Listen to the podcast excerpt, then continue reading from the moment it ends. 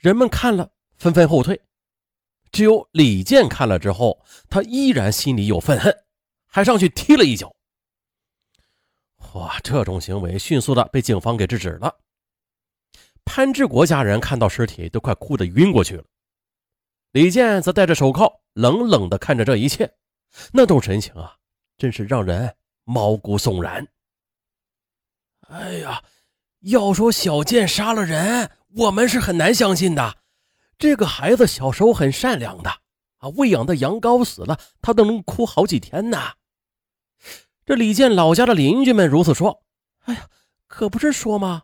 他从小就老实的很，打架都很少的。”街坊们都纷纷赞同着。李健的母亲更难相信这一切，他想不明白，这自己眼里的乖孩子李健，怎么就犯下了如此滔天大罪呀？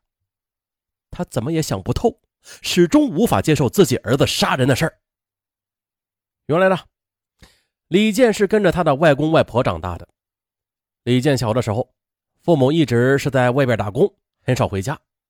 而外公外婆年纪大了，身体也不是特别好，所以只管的李健吃穿住，很少教育孩子。所以李健性格一向是比较内向与自卑的。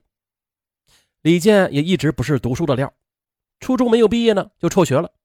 跟着一个邻居到浙江学做铝合金门窗的手艺，直到十八岁，父母回家了，他这才回了本县。可是回来之后，李健跟父母并不是十分亲密的。直到交了宁帆这个女朋友之前的，他总是独自一人在外边飘荡，很少回家。那虽然李健的性格比较孤僻，比较懒散，但是在母亲的眼里，李健还是一个非常懂事听话的好孩子的。逢年过节也会买些东西回来看看自己，该有的礼数吧也并不少。可是他怎么也不会想到，李健早就迷恋上了网络游戏，不是一般的迷恋，那就像是中毒一般。因为现实的无奈，让李健只有在网络游戏世界中忘我的厮杀当中，他才能找到一个强大的又充满着自信的自己。那是个他十分向往成功的成功男人。钢铁猛男是他在游戏中的名字。李健非常渴望成为像钢铁猛男那样强大无比、战无不胜、攻无不克、没有任何苦恼的人。而在网络游戏里，那种成功和荣誉来的又是特别的容易。李健发展到后来，就像是染上了毒瘾似的，戒也戒不掉。而其实呢，他的铝合金手艺还是不错的。啊，所以工资也挺高，可是再高的工资也经不住他日日夜夜的在网吧里的消费。有钱没钱，第一个念头就是去网吧玩游戏。这网络游戏就像是一个巨大的漩涡，把他紧紧的给吸住了，再也脱不开身。而其实后来他也说过，他也曾经想过不能再这样下去了，因为他算过一笔账。如果不是去上网的话，经过这几年的打工，他早就有八九万块钱的存款了，甚至拿这些钱在村里盖个房子、结婚都没有太大问题的。可是这些钱却轻飘飘的都扔在了网络游戏里，连个影儿都见不着。再后来，李健又谈了宁帆这个女朋友，本想着可以收收心，啊，从此过正经的日子。可是呢。每当一经过网吧的门口，那些绚丽的画面、激烈的格斗，瞬间的又让他不由自主的迈了进去，并且一次又一次。当钢铁猛男成为网络上的英雄之后，他终于是无力摆脱了。李健就这样瞒着父母与女友，假装工作的借口，在网吧里度过了一个又一个的无眠之夜，一方面又无法摆脱网瘾。可是另一方面，又不得不面临赚钱养家的压力。渐渐的，邪恶的念头便逐渐的在李健的脑海中萌生了，最终是走上了犯罪的道路。嗯，本案中咱们提到了游戏，嗯，不是说游戏不好啊。我知道有许多听友可能他学的专业就是关于游戏专业的，什么各种关于游戏的编程啊，或者游戏角色中的人物设计啊，啊等等，这些呢都成了一种专业。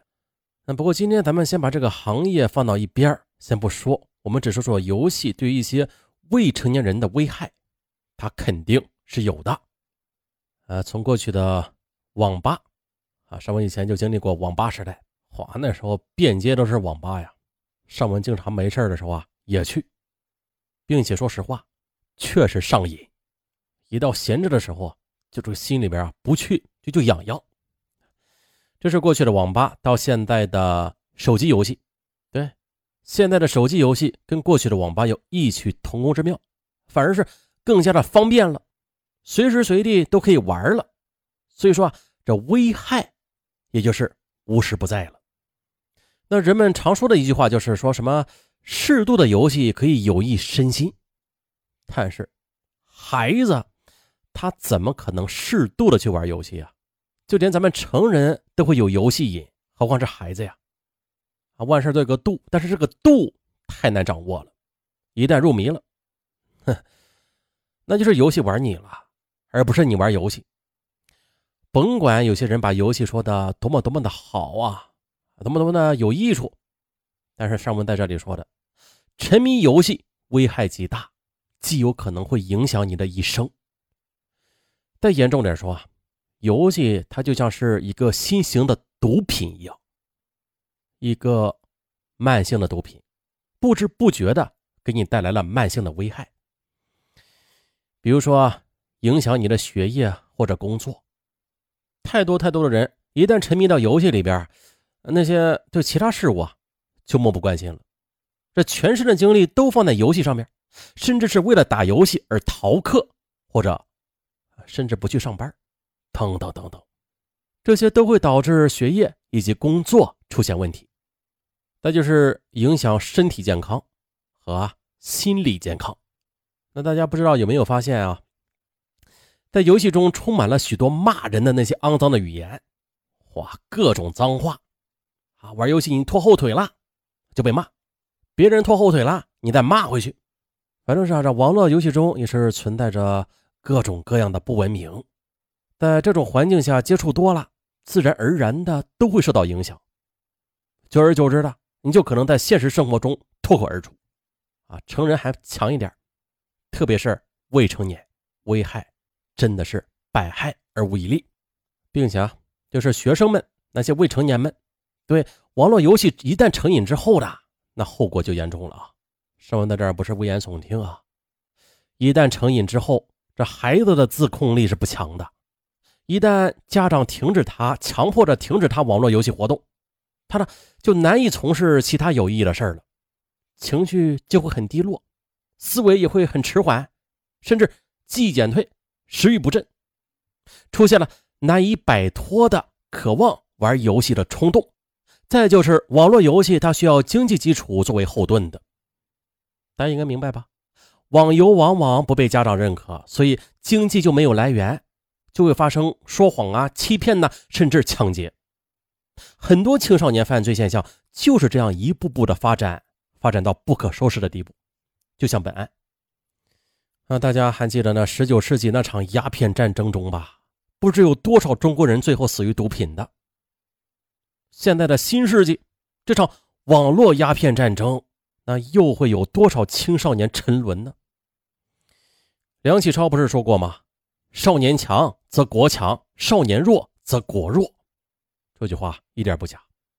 当今的网络游戏啊，危害最直接的、危害最大的对象就是青少年了，真的是。比当初的鸦片更具危害性。在此呢，上文也衷心的希望，希望听到本集的家长朋友们，赶快行动起来，让你的孩子多晒晒那温暖的太阳。还是那句话，少年强则国强，身为父母，人人有责。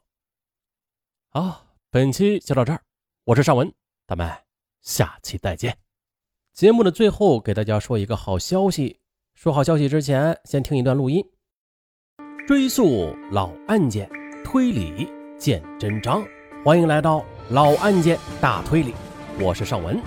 本节目由喜马拉雅独家播出。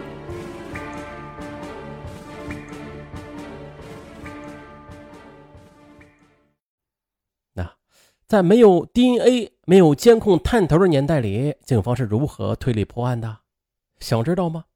想知道的朋友，行，欢迎来到尚文的新专辑《老案件大推理》，让我们一起去探究那些抽丝剥茧、精彩绝伦的推理过程。老精彩了，哪儿精彩呀？就是因为没有监控探头，没有 DNA，无法用科学去破案，所以啊，精彩之处就在推理之上。啊点击上文的头像，进入上文的主页，找到老案件大推理。啊，对了，大家先别急着去点呢啊，这段话大家一定要听到最后，因为最后有惊喜。首先，惊喜一，不是 VIP 用户也不要紧儿，前边二十几个案子都是免费的，是 VIP 用户的听友可以免费畅听整张专辑。惊喜二，就是过去的第一件事，就是还是老规矩啊，点击订阅，订阅每破一万。上文就一次性的更新十集大案，本规矩长期有效，哈，反正这个点击订阅啊都是免费点，也不用花一分钱。大家只要点够一万，上文就立马更新十集大案；点够两万再来十集；点够三万再来十集，永不停歇。欢迎大家使劲点啊，累死上文啊！欢迎大家监督，赶快去收听订阅吧。点击上文的头像，进入上文的主页，往上这么一滑，找到。老案件大推理，上文在里边啊，等着你。